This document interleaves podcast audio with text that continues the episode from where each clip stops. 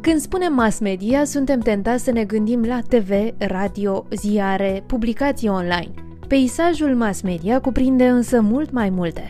Este un ecosistem, sau cum spune Diana Oncioiu, jurnalistă la de la zero.ro și să fie lumină, este ca o casă. Pentru mine fundația asta, mass media, e, e reprezentată de principii. De principii n-aș spune reguli, că regulile sunt așa foarte strict, știi? Ci mai degrabă principii și să știi că faci meseria asta în interes public. Atâta timp cât nu înțelegem asta, sistemul e construit prost. Ce poate să destabilizeze această construcție? Cât mai multe clicuri, ca să ai cât mai multe vizualizări. Dacă ai cât mai multe vizualizări, atunci cei care dau banii, uh, banii vor fi mai mulți și așa mai departe. Ori asta este o presiune pe cei care conduc redacții, ziare și așa mai departe. Ei nu se mai ajuns să nu se mai gândească la conținut, ci se, se gândească mai mult cum viralizează conținutul. Și de aici ai acele titluri care sunt mincinoase, care să te facă să dai uh, click pe știre și când intri Zici, bă, asta e că titlul spune altceva, nu e despre asta sau e ceva ce s-a întâmplat acum trei ani. Și nu e singura presiune. Inclusiv presiunea asta de a renunța la niște subiecte, pentru că oamenii care conduc redacții le spun, băi, dar ăsta nu o să fie catchy, nu o să atragă, nu o să aducă vizualizări și atunci hai ori să-l prezentăm mai uh, exagerat, uh, ori să renunțăm cu totul la el și atunci suferă foarte mult conținutul și când suferă conținutul, cel care e afectat este cel care primește până la urmă informația, știi? adică chiar cetățeanul care se uită la televizor sau care citește. Iar aici intervine și rolul publicului. În momentul în care îți plătește cititorul, tu poți să schimbi un pic paradigma de finanțare și atunci să nu mai faci ca publicația respectivă să depindă de uh, reclamă, să depindă de, să depindă de vizualizări, să depindă, uh, adică toate lucrurile astea care cumva afectează și pun presiune pe conținut. Și tu să te focusezi doar pe conținut și pe ideea că servești unui interes public. Disecăm concepte media și le explicăm pe înțelesul tuturor. Sunt Iulia Nori, iar voi sunteți în Laboratorul de Media, un podcast realizat în cadrul programului Predau Educație Media, Laboratorul pentru Educație și Cultură Media. Proiectul este derulat de Fundația Centrul pentru Jurnalism Independent în parteneriat cu Norsensus Media Forum, Asociația Rădăuțul Civic, prin programul Active Citizens Fund România, finanțat de Islanda, Liechtenstein și Norvegia prin granturile SE 2014-2021. La cursul de educație media, când vorbim despre sistemul mass media, încercăm să arătăm celor care vin la curs că există un ecosistem complex, că sunt multe elemente. Eu sunt foarte curioasă cum vezi tu mass media din România, fiind și tu parte din acest ecosistem. M-am tot gândit, știi, la o comparație așa ca să uh, înțeleagă lumea exact uh, ce înseamnă așa ecosistem. Știi că e un cuvânt uh, uh, mare și m-am gândit uh, la comparația asta cu, cu o casă, știi? Că atunci când îți faci o casă, ai o grămadă de elemente care trebuie să funcționeze împreună. Dacă vrei să ai o casă funcțională și să fie ok și să fie și estetică și așa mai departe, ai nevoie de mai multe chestii. Dar cel mai important e fundația. Adică dacă fundația nu e bună, nu o să-ți reziste. Adică e o construcție artificială care, habar n-am, la primul cu tremur sau nici măcar îți va cădea. Deci ai nevoie de fundația asta. Pentru mine fundația asta, în mass media, e, e reprezentată de principii. De principii n-aș spune reguli, că regulile sunt așa foarte strict, știi? Ci mai degrabă principii și să știi că faci meseria asta în interes public. Asta e, asta e la baza acestui ecosistem, asta e fundația acestui ecosistem. Atâta timp cât nu înțelegem asta, vom construi, sistemul e construit prost. Uh, apoi ai, nu știu, hai să zicem ce e relevant, e foarte important într-o casă, nu știu, bă, instalație electrică, bă, canalizarea, apa, astea două la fel sunt absolut fundamentale. E, poți să le vezi pe astea ca, nu știu, presa mainstream. Uh, uh, și noi spunem presa mainstream când ne referim la televiziunile de știri, la agenții de știri, în general presa care publică la zi, presa, uh, uh, ziarele care publică în fiecare zi. E, e important să le ai pe astea, pentru că astea îți dau ție știrile la zi. Dincolo, ok, poate nu merg în profunzimea unor subiecte, dar tu ai, ele îți dau cei mai, cei, cei important, informația acum. Am, trebuie să știi acum, nu să afli că s-a întâmplat ceva, să afli peste 5 zile sau peste o săptămână, că e irrelevant. E, după aia îți vine această presă alternativă care cumva, să zicem că vine în completare. Pentru că tu, nu știu, auzi o știre undeva ă, despre un fenomen. Să zicem că e fenomenul bullying-ului sau revenge porn sau, nu știu, e un caz care s-a întâmplat recent și îl vezi la știri.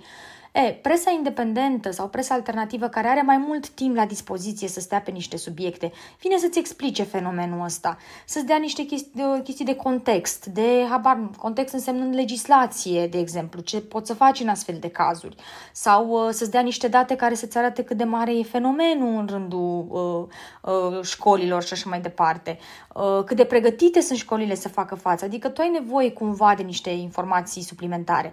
Dar știi, lucrurile astea merg împreună, adică dacă, hai să zici că ok, poți ca presă alternativă să-ți iei ideile și din alte locuri, nu neapărat din știri, dar și noi când scriem despre niște subiecte, scriem pentru că ne dăm seama că sunt de actualitate și ne dăm seama că sunt de actualitate pentru că, nu știu, le vezi, vezi la știri că se întâmplă niște lucruri, adică suntem conectați cumva, nu scriem așa din neant, știi, ne trezim dimineața și zicem, băi, ăsta ar fi un subiect bun. De ce e un subiect bun? Adică care, de, ce, de ce ar fi o chestiune de interes pentru cetățean sau pentru elevi, pentru oricine cu ei adresat, că vizează de multe ori o anumită categorie, de ce e de interes? Păi uite, pentru că ieri s-a întâmplat treaba asta și am văzut la știri. De asta zic, apoi sunt tot felul de chestiuni, astea sunt așa de conținut, dar tot așa, hai să revenim la casă. Gândește-te că după ce ai construit-o și ai toate sistemele astea în funcțiune, vrei să arate și estetic frumos, nu? Și atunci ai și impresă partea asta care îți vine cu o dată care cumva ți-a venit toată și cu dezvoltarea social media, știi? Ești obligat nu doar să te gândești la conținut, ci și cum să-l împachetezi. Și la ziare aveai, bine, acum nu prea mai ai, dar sunt oamenii de la corectură, oamenii care așează în pagină, Adică eu, în televiziune, n-ai doar reporterul ăla pe care tu-l vezi la știri.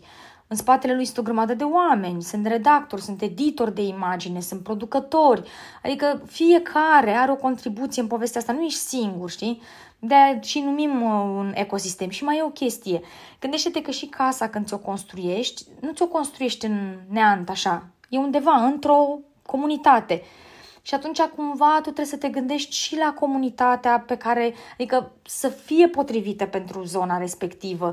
Nu te adaptezi tot așa la niște bă, bă, bă, o să spun tot reguli, dar na, nu-ți faci, uh, deși la noi nu se respectă asta la nivel urbanistic, dar normal așa ar trebui, știi, când îți construiești într-o zonă, te gândești și cum ce construiești acolo îi afectează pe cei din jurul tău și faci în așa fel încât casa respectivă să se adapteze, să se integreze. E așa e, asta, asta poate să fie o explicație foarte bună pentru cum servești interesul public, știi? Adică tu nu te duci acolo și îți strântești da mai măgăoaia și nu te mai interesează de cei din jur. Nu, presa, în principiu, despre asta te interesează de cei din jur. E la bază, e fundamental asta. Și de asta zic că sunt o grămadă de lucruri care, uh, și o grămadă de personaje care intervin în acest uh, ecosistem. Apropo de aceste personaje, în casa aceasta pe care ne-ai supus-o nouă uh-huh. atenție, în această casă există mai multe personaje, cum spuneai și tu, iar printre aceste personaje, dincolo de jurnaliști, dincolo de oameni care lucrează în spate, în televiziuni, echipa poate de documentare și așa mai departe, să nu uităm că mai există patroni, mai există partea de marketing, exact. există publicitari și este jurnalistul, da, în acest ecosistem. Ce înseamnă independența editorială și de ce este importantă? Tot la baza asta, la fundație, poate să putem să punem inclusiv dincolo de principii și felul în care e finanțată presa. Și din păcate, asta e, asta e un, un, un subiect care nu vizează doar, doar România și e o chestiune destul de shaky, Tocmai asta face uh, puțin instabilă construcția noastră. De ce? Pentru că uh, fenomenul sau principiul care stă la baza finanțării presei asta, cât mai multe clicuri, ca să ai cât mai multe vizualizări. Dacă ai cât mai multe vizualizări, atunci cei care dau banii, uh, banii vor fi mai mulți și așa mai departe. Ori asta este o presiune pe cei care conduc redacții, ziare și așa mai departe, pentru că îi, oblig, îi obligă. E o presiune în sensul că ei nu se mai ajung să nu se mai gândească la conținut, ci se, se gândească mai mult cum viralizează conținutul. Și de aici ai acele titluri care sunt mincinoase, care să te facă să dai uh, click pe știre și când intri Zici, bă, asta e că titlul spune altceva, nu despre asta sau e ceva ce s-a întâmplat acum trei ani. Uh, mi s-a mai întâmplat inclusiv mie să mă uit, uh, mai ales că sunt consumatoare de uh, mondenități, să intru pe niște știri și mă uitam, zic, bă, dar zic, stai că asta era cu câțiva ani, dar au pachetat cumva titlul în așa fel, uh, manipulator, că n-a fost o chestie, știi? Deci, deci chiar manipulator să-mi lase impresia că s-a întâmplat ieri azi și să mă oblige să intru. Și apoi știrile false și așa mai departe. Uh, astea sunt deja extrem de, de populare mare. Sau inclusiv presiunea asta de a renunța la niște subiecte, pentru că oamenii care conduc redacții le spun, băi, dar ăsta nu o să fie catchy, nu o să atragă, nu o să aducă vizualizări și atunci hai ori să-l prezentăm mai uh, exagerat, uh, ori să renunțăm cu totul la el. Și atunci suferă foarte mult conținutul și când suferă conținutul, cel care e zi afectat este cel care primește până la urmă informația, știi? adică chiar cetățeanul care se uită la televizor sau care citește. Noi, presa alternativă, cumva ea de aici și luat naștere în ideea în care, sau presa independentă, nu mai ai acest patron, nu mai depinzi de reclame, Uh, dar na, totuși îți trebuie bani pentru conținut. Și banii ăștia vin din burse, vin din uh, burse, granturi, premii, vin din colaborări cu alți, uh, alte entități media și atunci aplici împreună, vin din finanțări concrete și o să dau și exemple ca să fie mai ușor. Burse, uite, de exemplu, colegul meu a avut la un moment dat o bursă de la Comisia Europeană, a lucrat cu un jurnalist din Portugalia pe un subiect care viza migrația. Uh, uh, sunt uh, ambasade care finanțează foarte mult presa independentă pentru că înțeleg importanța presei independente și e bine de lucrat cu ele, adică e ok de lucrat cu ele pentru că înțelegând independența presei nu intervin și nici nu îndrăznesc vreodată să intervină pe editorial, ceea ce nu se întâmplă de multe ori când poate iei bani de la o companie care poate vrea să, fie, vrea să fie implicată sau vrea să știe, ori asta deja nu mai atacă foarte mult independența da, independența și procesul editorial, adică noi dacă alegem să intrăm într-o colaborare cu cineva, spunem din start treaba asta.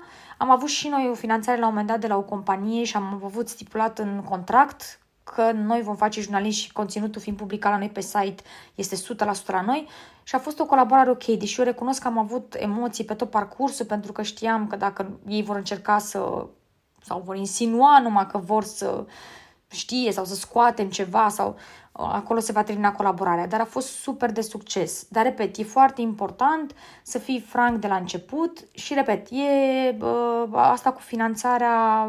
A, și de la cititori, am uitat. Sunt proiecte care se finanțează din donații și asta e o formă de a e o formă incipientă de a-i convinge pe oameni să plătească pentru conținut, asta cu donațiile. Uh, Funcționează foarte bine la, redacția, la redacții precum Recorder. Recorderul cred că a ajuns undeva la 75% sunt din donații, uh, uh, ceea ce este foarte important. Uh, la noi a funcționat pe proiecte, pentru că noi am mers pe ideea că funcționează, dacă nu publici la zi, e mai ușor să cer oamenilor donații pe niște proiecte foarte clare cum e la noi să fie lumină, adică oamenii știu ăsta e proiectul, e nișat în sensul că se uită strict la instituțiile de cult, Uh, și, na, inițial am zis că va dura 2 ani, apoi cumva cititorii ne-au zis, băi, nu, trebuie să-l continuați și l-am continuat.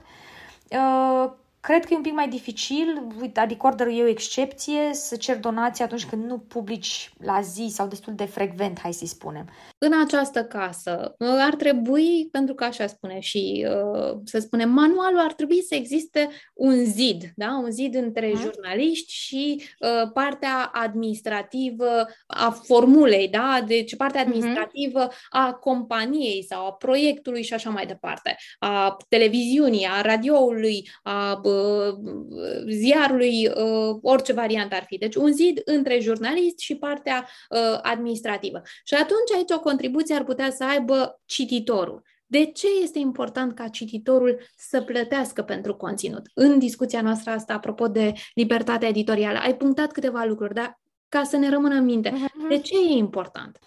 Pentru că în momentul în care îți plătește cititorul, tu poți să schimbi un pic paradigma de finanțare și atunci să nu mai faci ca publicația respectivă să depindă de uh, reclamă, să depindă de, să depindă de vizualizări, să depindă, uh, adică toate lucrurile astea care cumva afectează și pun presiune pe conținut. Și tu să te focusezi doar pe conținut și pe ideea că servești unui interes public și atunci e mult mai ușor ca când, când uh, oamenii fac asta. De exemplu, proiectul nostru să fie lumină nu ar fi existat fără, donato- fără donațiile de la cititori nu ar fi existat, pentru că noi n-am vrut să, știam că e un proiect sensibil și n-am fi putut, uh, și nici n-am vrut să luăm finanțări, să uh, apelăm la tot și nici nu s-ar fi băgat, sunt convinsă, uh, multă lume să finanțeze așa ceva. Și noi din start am spus treaba asta, când am pornit și am zis, uite, asta vrem să facem, decizia rămâne la, la cititori, pentru că dacă nu vom reuși să strângem o anumită sumă, nu vom putea porni proiectul. Uh, de ce să zic, e foarte important, te meți, îți dă o independență, pentru că tu răspunzi practic apoi doar în fața cititorului, care da, te poate taxa sau nu, poate să refuze să mai cumpere conținutul, dar asta e altceva, asta, știi că e și o formă de educare cumva bă, a publicului în sensul ăsta, că noi avem, nu mai cumpărăm ziare, noi nu mai avem print, știi că atunci omul îți cumpăra ziarul și acolo nu, nu cumpăra ca să vadă reclame, îți cumpăra pentru conținut. Uh, Uh, și acum cu, uh, când suntem online toți, știi, oamenii au impresia că tot ce e online e gratis. Da, pot să înțeleg asta. Apropo de asta, mulți o să-ți spună, da, Diana, eu nu mai citesc presă. Nu mă uit la TV, nu ascult radioul, nu deschid uh, site-urile de știri. Aflu de pe Facebook. Există un pericol acolo? Da, categoric există pericolul ăsta și nu numai de pe Facebook, dar uh, la, pe, pe Facebook poate e cel mai mare pericol, ca să zicem așa. Uh, da, dar Facebook-ul nu e jurnalism. Uh, uite, și o să-ți dau un exemplu. Eu să zicem că sunt un cetățean obișnuit, merg pe stradă și văd un accident și mă apuc și filmez și filmez tot ce e acolo, ce pe jos. Poate e un copil care e implicat în accident și doar am chestia asta de filmat și o pun și zic, mama, a avut loc un accident uh, aici, în zona asta, habar n-am, poate surprind și niște discuții între poliție am... și pun și o, pasă, cineva poate zică, gata, m-am uh, informat. Bun, dar nu vrei să știi ce s-a întâmplat acolo? Adică, cum s-a produs accidentul? Cine a fost uh, responsabil? Habar n-am, poate e o chestiune de nu mergea semaforul. Bun, de ce nu mergea semaforul? Uh, uh, sau nu erau sincronizate? Sau habar n-am, niște chestiuni care sunt tot felul de întrebări. Plus că mai e ceva, jurnalismul vine și cu o formă de responsabilitate. Eu ca jurnalist, dacă vreau să expun uh, un accident, am grijă să nu expun niște detalii care pot afecta pe, la, pot afecta pe cel care se uită. Dacă sunt copii, cu atât mai mult trebuie să blurezi imaginile. Tu pe Facebook nu blurezi nimic, a, poate ți-l dă Facebook-ul la un moment dat jos dacă te, uh, îți face cineva, îți dă cineva report, altfel nu. Dar asta este cel mai banal uh, exemplu. Știi, nu știu, poate să fie o bătaie între doi oameni pe care o filmezi și o pui pe Facebook și zic, uite, s-a bătut X cu Y. Bun, dar tu n-ai vrea să știi de ce s-au bătut? Sau care a fost contextul, bă, bă, ce presupune, ce se întâmplă cu oamenii ăștia după ce s-au bătut. Că tu dacă vezi filmul zici, s-au bătut unii. Și apoi, sau, nu știu, cineva, un bărbat uh, e violent cu cineva pe stradă.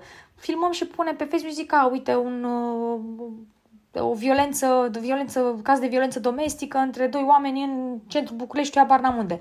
Bun, dar vrei să știi ce s-a întâmplat? Poliția a acționat, Că asta nu, tu nu o să vezi pe filmarea respectivă de câteva secunde sau poate un minut, vezi doar violența. Dar nu știi ce s-a întâmplat de ac- după aia de acolo și asta îți face jurnalistul, știi? Clar este un uh, risc de manipulare și de dezinformare pe rețelele de socializare și chiar și în aceste exemple banale, cum le-ai spus tu, uh-huh. dar există un pericol în acest caz și pentru breasla jurnaliștilor, nu? Pentru că dacă oamenii nu mai citesc, nu mai ascultă, nu se mai uită și își iau informații sau își iau ceea ce cred date de pe uh, Facebook, viralizează poate chiar uh, informații false. Cum A, îi afectează pe jurnaliști? Uh, mă te afectează asta, știi ce? Pentru că o informație falsă se răspândește mult mai repede decât uh, uh, când vrei tu să mm, faci un fel de fact, de fapt un fel, să faci fact-checking și să explici de ce e falsă toată povestea aia. Uh, și asta se duce foarte, foarte repede. E foarte dificil apoi să vii să explici de ce nu e așa și asta nu o să se răspândească atât de, atât de, atât de repede, știi, ca să uh, ai un echilibru în toată povestea asta. De ce e foarte important și asta, știi, vezi, vremurile astea s-au schimbat și cumva o responsabilitate o are și cititorul, Uh, adică când vedem ceva, hai să ne uităm că e, e ușor, nu e nicio problemă, adică nu e un capăt de țară că am căzut, că putem să cădem victime victime, să fim victime unor manipulări sau unor știri false. Se, întâmpl, se poate întâmpla oricui, pot accepta asta. Dar tocmai de aceea trebuie să fim un pic mai atenți. Dacă vedem ceva, uite, ți-aduce aminte, a fost povestea cu benzina atunci, că se face 11 lei sau că, mamă, de s-a dus povestea instant pe care au preluat și televiziunile. Acolo a fost vina televiziunilor, în primul rând, că au ajutat la promovarea fără să verifice și intenționat au făcut-o, că era ușor de verificat. Uh, dar, din nou, hai să verificăm. Eu atunci când am văzut povestea aia la, și am văzut-o la televizor, știi, că ai putea să zici, bă, vezi la televizor și zici dacă e la televizor, trebuie să fie adevărat. Eu pentru că era din neant, așa de nicăieri, nu se discutase nimic în zilele dinainte, zic, băi, hai să intru și pe net un pic să văd cine a mai dat, cine a mai scris. Nu era nimic. Băi, dar nimic, nimic, nimic. Și până la urmă am reușit să găsesc că era vorba de o singură benzinărie din Beiuș. Și am zis, băi, ce naiba e asta? Oamenii ăștia de ce continuă să... Și era o isterie completă acolo, televiziunile ar fi putut stopa isteria, în schimb n-au făcut decât să o amplifice, dând inclusiv imagini false cu porbagaje în care au niște saci de business, nici măcar nu erau din România, adică nu, a fost o nebunie completă. Dar, repet, avem și noi o responsabilitate ca cititori, adică da, știu, cred că ideal ar fi să stăm liniștiți și să fim siguri că ce primim e safe, dar nu e așa și atunci putem să verificăm și noi tocmai ca să ne protejăm și să nu distribuim noi, știi, la rândul nostru niște uh, și să contribuim la isterie și așa mai departe, ar trebui să fim și noi la rândul nostru atenți. Da, din păcate trăim în acest, uh, uh, aceste timpuri în care inclusiv cititorul are o responsabilitate. N-am, n-am ce să fac, n-am cum să o iau și cititorul este în acest ecosistem, este în căsuța exact. aceasta despre care tu povesteai încă de la început și atunci cumva se leagă lucrurile, iată, și ajungem spre finalul discuției și te întreb așa, cât de grea este munca jurnalistului în acest ecosistem, în această casă, cu atât de mulți uh, participanți, atât de multe elemente constitutive? Mă, e grea în sensul în care sunt o grămadă de, hai să spunem, obstacole, așa, la care nu vrei să te gândești, că tu te gândești, băi, eu sunt jurnalist, eu trebuie să documentez, să scriu, să mă uit la fapte și asta să, și cam asta trebuie să fie grija mea. Dar îți apar și alte griji și cumva îți dai seama că e greu comparându-te cu alții. Eu am avut uh, săptămâna trecută sau cu două săptămâni am mers pe teren cu o jurnalistă de la The Guardian pentru că lucrăm împreună la un material și mi-am dat seama, știi, oamenii ăștia, să-ți dau un exemplu simplu, uh, trimiteau, uh, adică angajau un fotograf din România ca să meargă până la Suceava pentru o poză. Și mă gândeam, Doamne, noi, noi știi, adică să trimiți și apoi mai avea un fotograf încă căutau în state pentru o altă poză pentru cineva și mă gândeam, mamă, deci ce înseamnă să ai resurse, să poți, că e vorba de resurse, pentru mine asta e cea mai grea parte, povestea cu resursele. În rest, cu celelalte, că e responsabilitate, că, e, că trebuie să fii atent la mai multe lucruri, cu astea, pe astea le gestionezi. Dar pentru mine cea mai mare problemă e asta a resurselor care te împiedică să faci lucrurile și mai bine sau să ajungi și mai multe locuri, că asta e problema, că nu poți să ajungi în atât de multe locuri. Dar altfel, ce să zic, mie îmi place meseria asta, n-am, n-am, n-am oricât de grea ar fi, îmi place mult și atunci dacă îți place ceea ce faci, uh, nu te gândești, adică iei la pachet și greu ăsta și ți-l asumi și atunci uh, uh, mergi mai departe cu el. Da, asta financiară mi se pare cea mai, cea mai grea. Cu restul, restul pot fi uh, gestionate și să știi că eu cred că oamenii sunt, așa cum discutam noi la început, că tinerii sunt uh, mult mai buni decât noi în a explica lucruri, în a înțelege niște fenomene, mult mai mult decât noi, adică generația noastră. Uh, cred că vin oameni care vor să caute mai multe explicații, uh, vor să caute să înțeleagă un context. Ok, poate sunt puțini, dar pentru mine e suficient de motivant ca să pot să fac treaba asta mai, da, mai departe. Ați ascultat un episod din podcastul realizat în cadrul programului Predau Educație Media, Laboratorul pentru Educație și Cultură Media. Acest proiect este derulat de Fundația Centrul pentru Jurnalism Independent în parteneriat cu Norsensus Media Forum și Asociația Rădăuțul Civic prin programul Active Citizens Fund România, finanțat de Islanda, Liechtenstein și Norvegia prin granturile SEE 2014-2021. Conținutul acestui material nu reprezintă în mod necesar poziția oficială a granturilor SEE și norvegiene 2014-2021. Pentru mai multe informații, accesați www.eeagrants.org.